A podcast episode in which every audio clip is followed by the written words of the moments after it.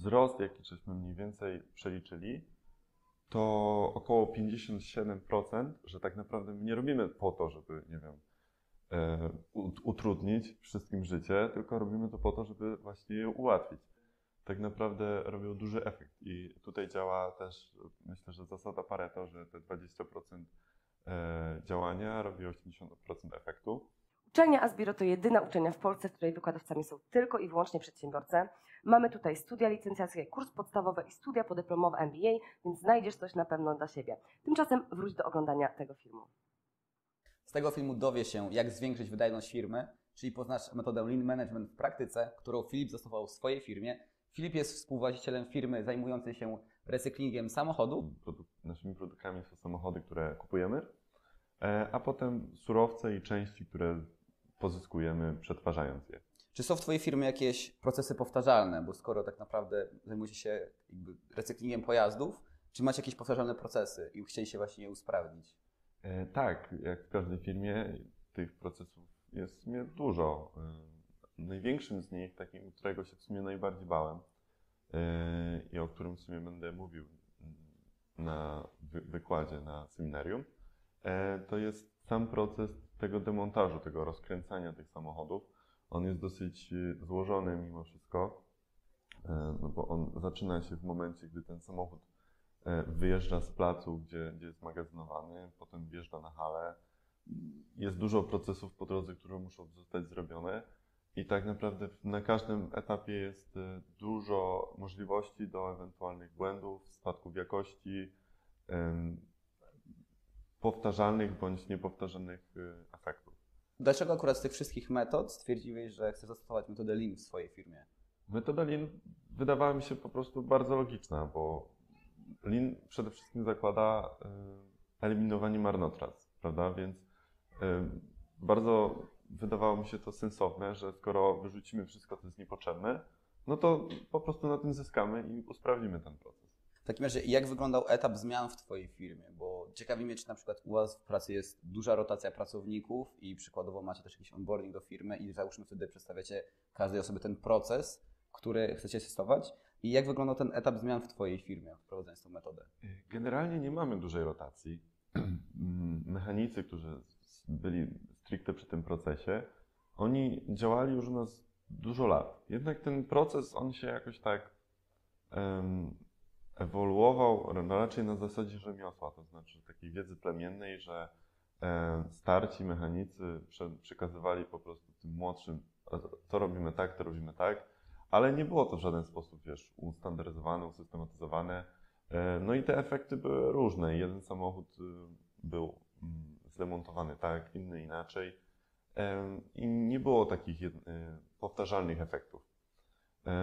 Dlatego chciałem po prostu zaglądać do tego procesu przez to, że już długo nie był w żaden sposób analizowany, nikt się nie zastanawiał nad tym tak naprawdę, dlaczego robimy to i dlaczego w ten sposób. I to było potrzebne, żeby, jak się potem okazało, żeby to zrobić. Czyli przynajmniej z tego, co ja rozumiem, wyglądało to tak, że po prostu rozpisałeś proces, jaką część auta, kiedy demontujecie, w jakim miejscu i jakie narzędzia są do tego potrzebne. I nie wiem, przygotowaliście na przykład, nie wiem, plac, w którym załóżmy dana część auta jest demontowana i przygotowaliście, nie wiem, czy magazyn, czy gdzieś tam po prostu garaż w jakiś sposób, żeby to ułatwić pracownikom? Sam proces tego usprawniania polegał na tym, że zacząłem w ogóle od zebrania wiedzy. Zebrałem wiedzę, czy to najpierw poszedłem na tak zwany Gemba Walk, czyli spacer po miejscu pracy. Tam zauważyłem pierwsze po prostu rzeczy, które błędy, jakieś pierwsze marnotrawstwa, które trzeba było eliminować. Później zacząłem rozmawiać z tymi pracownikami. Rozmawiałem z nimi i tak przy pracy, później rozmawiałem przy takich rozmowach okresowych 1 na 1. No i zbierałem też wiedzę poprzez wyszukiwanie jakichś takich rozwiązań w innych firmach. I gdy widziałem, jakie są różnice między tym, co jest u mnie, a co jest gdzieś tam we Francji, w podobnej firmie, no to po prostu otworzyły mi się klapki i nagle się okazało, że dużo rzeczy trzeba poprawić i dużo rzeczy trzeba zmienić. I Na szczęście mam nadzieję, że w miarę dobrze odrobiłem tą lekcję i efekty są dosyć ciekawe. Czyli ile było, załóżmy, nie wiem, rozebranych aut przykładowo jakieś jednostce czasu przed wprowadzeniem tej metody, a ile po? My liczyliśmy 20 dni roboczych przed usprawnieniem i 20 dni roboczych po wprowadzeniu. Generalnie wzrost, jaki żeśmy mniej więcej przeliczyli, to około 57%. To jest według mnie całkiem dobry efekt przy tym, jak niskie nakłady tak naprawdę finansowe żeśmy w to wszystko włożyli, bo jedyna inwestycja, jaką musiałem poczynić, to mój czas na to, żeby to wszystko dobrze przeanalizować, pokombinować trochę, jak to zrobić jak najniższym kosztem, bo wiadomo, można zrobić wielkie rewolucje wielkim kapitałem, jednak nie o to chodzi tak naprawdę. Szczególnie w małych firmach mamy taką przewagę, że mamy proste struktury, mamy łatwą komunikację i różne rzeczy możemy zrobić szybko, niekoniecznie tak jak w wielkich korporacjach procesy, takie optymalizacje to są po prostu rozległe projekty i działania. Okej. Okay. W takim razie ciekawi mnie, jakie wyzwania napotkałeś w tym całym procesie, bo mówisz, że nie wymagało to ogromnego nakładu finansowego, ale czy były jakieś wyzwania, które napotkałeś? Nie wiem, pracownicy nie chcieli tam dostosować się? Oczywiście, że tak. Myślę, że w każdej firmie, jeśli coś działa przez ileś lat w określony sposób i przychodzi taki po prostu młody adept optymalizacji i chce nagle robić wielką rewolucję, no to zawsze się to spotka z dezaprobatą, z buntem. I tutaj jest najważniejsze, żeby dobrze to komunikować, że tak naprawdę nie robimy po to, żeby, nie wiem, utrudnić wszystkim życie, tylko robimy to po to, żeby właśnie je ułatwić, żeby wszystkim nam się pracowało łatwiej. I myślę, że u mnie to na początku szło ciężko. Ja sobie tak robiłem tę optymalizację też w ramach projektu końcowego, także na początku to tak sobie żartobliwie trochę mówiłem, że tutaj muszę zrobić pracę, napisać, także musimy tutaj to zrobić, bo muszę coś napisać, bo nie znam po prostu licencjatu.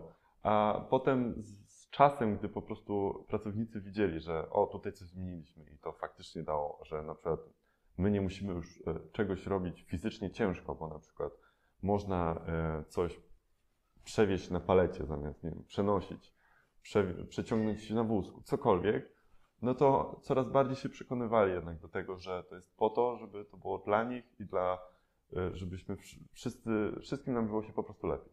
Pamiętam, jak kiedyś pracowałem, jeszcze jak zaczynałem, miałem 18 lat, pracowałem w sklepie spożywczym i u nas wyglądało to tak, że jak mieliśmy wszystkie kraty z alkoholem, to właśnie ono się, jakby sam byłem w tym miejscu pracownika, kiedy moja szefowa zmieniła coś w firmie i wyglądało to tak, że zawsze jak przyjeżdżało piwo, to wszystko mieliśmy w pionie ustawione. Jednego dnia przyszedłem, te kraty z piwem nie stały w pionie, tylko ona je położyła i wtedy te piwa można było wyciągać. Więc wtedy to po prostu szczerze, jak zamiast, wiesz, przykładowo miałeś, nie wiem, 7 takich po prostu krat piwa w górę i akurat piwa, które potrzebowałaś, były na samym dole, to musiałeś to wszystko ściągać, wyciągać i dla mnie na początku to było takie dziwne, ale zobaczyłem, wow, że faktycznie można coś usprawnić, więc niby taka mała zmiana na zwykłym sklepie spożywczym była taką dużą, takim otworzeniem oczu, to właśnie co ty wspominasz, że może to ułatwia ci pracę, więc zamiast coś, co poświęcałeś 7 minut i musiałeś nadygać się, to tutaj dosłownie to jest wtedy o wiele szybciej idzie. Tak, takie drobne zmiany tak naprawdę robią duży efekt i tutaj działa też,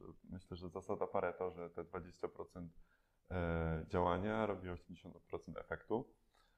I tak jak na przykład teraz już zrobiłem pewne rzeczy tutaj w kontekście tego procesu, to już kolejne na przykład usprawnienia już nie dadzą takiego na pewno dużego skoku wydajności. I trzeba się z tym liczyć, że to usprawnienie powinno być ciągłe, ale no, te fajerwerki w końcu się skończą już. Będzie faktycznie cały czas wzrost, ale już nie taki. Czy według Ciebie, czy w każdej firmie można stosować metodę Lean?